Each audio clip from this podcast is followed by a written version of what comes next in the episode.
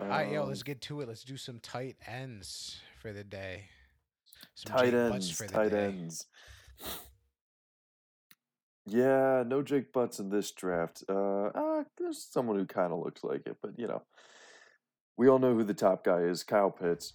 We don't need to spend that much Kyle time on him because we've been talking about him for Florida, months. just the guy. Florida The guy. just He already, dominates dudes. already I, I mean, like he already has an endorsement deal with Jordan four hours that's ago. Hot off the press. You're, you're breaking news Four now. hours ago. He, Today, he's definitely going to be dunking on dudes in the league. That's for sure. yeah. Uh, I mean, what, 6'6", 260, 250 or 260. I think he ran 4'5", like, legit. I mean, the guy's just an animal. The, the, Uh, he's, he's Megatron. Maybe a slightly less athletic Megatron, which is, like, insane to even say because of how athletic Kyle Pitts is. But, I mean, just The reaching up over dudes, catching every ball. QB. Yeah. By some by some standards. By some standards. By the some 49ers standards. may have dra- traded up to draft Kyle Pitts so they can pair up with Kelce. And That's what he texted his agent. yeah, And you mean it. Kittle, not Kelce. I believe. Yeah, that's true. I 49ers was thinking got Kittle. That'd be a tight end in the nasty combination, though. Yeah. Yeah, yeah. But I mean, with Kittle, you got a little more of that run blocking too. And I think I heard someone describe Pitts' run blocking. it- It's funny. It, uh, he loses slowly. So he's not a great run blocker, but he's not just going to be a total liability out It's, there. it's Like, just that effort, man. It's the effort. yeah, which you know you love to see in a guy who is, you know, people are saying he's the best pat, pass catcher in a draft that has Ja'Marr Chase and DeVonta Smith and Jaylen Waddle in it. So you like to see him give an effort on the blocking end, but he's the number one guy. It's it's no doubt. Tier one Um, is, is one guy here. tier one is there's no one in his tier. Like he he'd be in that first tier of receivers, probably at the top of the tier. But Shout out I mean, to they- Jordan they Brand say for if getting the- their guy, dude. He's a baller. if the Falcons uh if the Falcons draft him, he would be the highest drafted tight end ever. And I think I saw a report today uh, what, what saying draft that they're is that? What expected to draft him. Where do the Number Falcons have? four, number Number four, tight end Kyle Pitts four overall. can go. Can go up there. And if they trade out of that slot for someone to draft a quarterback, it would be the first time four consecutive quarterbacks went. I believe, So at least in the history- common draft history era. may be made. Yeah, we got some history either way. and it looks like if the good chance. Jaguars draft Kyle Pitts number one, who knows? I guess that would make him the first tight end drafted first overall. I, I think that would be one of the lesser surprising things in that si- situation, though. I, Yeah. Jaguars going Kyle Pitts. I mean, I, I mean Gardner Minshew's happy. I guess he's still on the team, right? Did they trade him? Uh, he, he'll probably get moved soon. And Bridgewater got traded today, but whatever. We got tier two Yeah. of tight ends to talk Tier about. two. Who's who's in tier, Tier two? two, the tight ends. All right, so you know, familiar name Pat Freiermuth. Familiar. Um, well, It's long- familiar long but to familiar. to uh, those who have been following the draft, uh, and I'll say following the draft closely. Um, i- i- he's uh, all right. Who else is in this tier? Is Brevin Jordan, the tight end out of Miami, and these are very different prospects. So, Freiermuth out of Penn State, I believe six balanced. five, two fifty five. So, good size, real good size, and he looks good out there.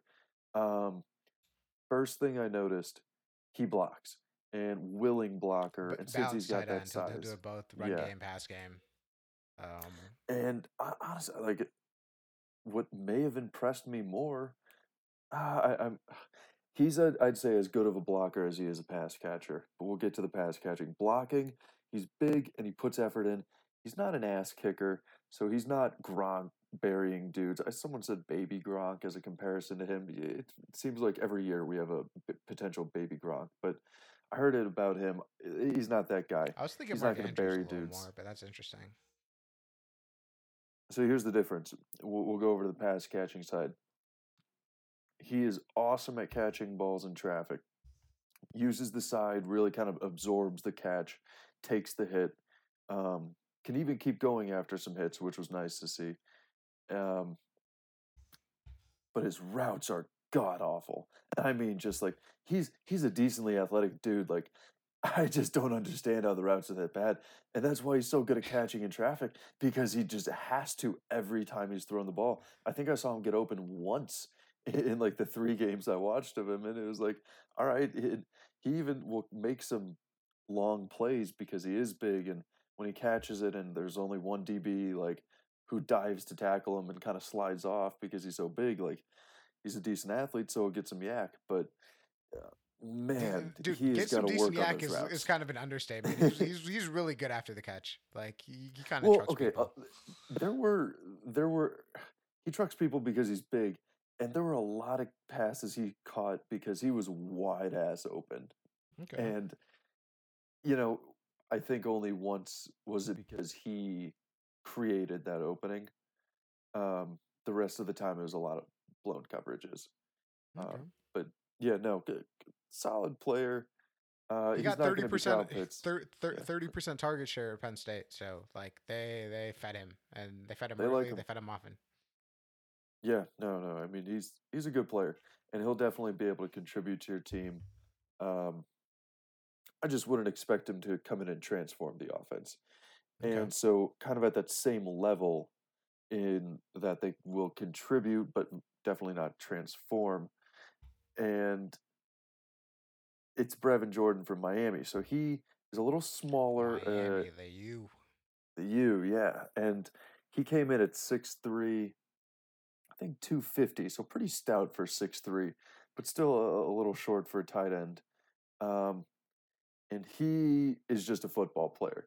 So this dude, Dude, I, I think it- I think you're overestimating how tall everyone is. I think there's some guys who are six five, but we can't just like say that everyone who's six three is short. I maybe like- not short, but like, you know, I think I think there are like very you very want- you large want that- dudes, you know, but not everyone is just like six foot ten. but like uh, you worry a little bit about the catch radius because that's something that like you want out of the tight end position is a dude who just like he can lose the safeties with his routes or he can just totally bully the corners and Brevin Jordan isn't really bringing he can bully the corners because he's a very physical guy but he's not bringing that huge catch radius that like maybe you're looking for for like a safety not, blanket Not as good like you know catching in coverage and stuff like that, right? and, and that's one of the things that showed up on tape too and really the one reason i have pat just that little tick above him is that i think pat will be a more dangerous weapon in the red zone i think 20 to 20 brevin jordan will uh at least off the bat will be a better receiving option just because he does get open and like he you know he's an athletic dude and really plays with that sense of urgency like he catches the ball and like he's like looking to cut like a running back after he catches the ball and Yeah, you know sometimes catch. you see yeah you see tight ends like try and you know get a little fancier than they should i don't think Freiermuth should try and act like a running back i think he should try and just barrel through people Just get guys. but yeah Brevin but Jordan Brevin has Jordan like athleticism to mhm, to cut and, And- make and stuff puts- happen.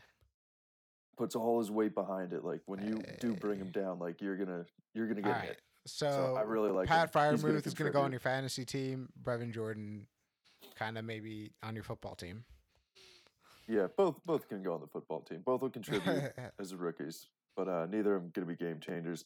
The last tier, Hunter Long out of Boston College, Tommy Tremble out of uh, Notre Dame. Really, I included these guys because we need tight ends for the list, but I, I don't see either of these guys doing too much, especially not next year. Uh, Hunter Long out of Boston College. He he looks the part. He, he's 6'5", about 250 and got a good frame. Looks pretty like fit for that. It, it's a good 6'5", 250. Uh, but you know, he, he drops the balls that come to him when he's covered. Uh, doesn't really have that sense of urgency. So you know, the one that stuck out about Freiermuth catches in traffic.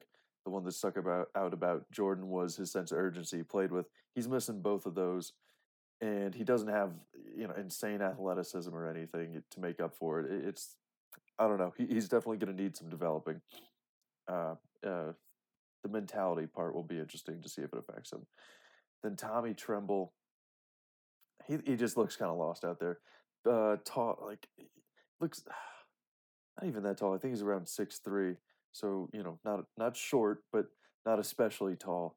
Uh, pretty good athlete, fast, but just uh, you know, when he runs into guys, guys don't seem to move much. And then, you know, if he catches, if he gets a pass to him in the open field, yeah, he can make something happen because he's fast. But other than that, th- there just wasn't really anything there.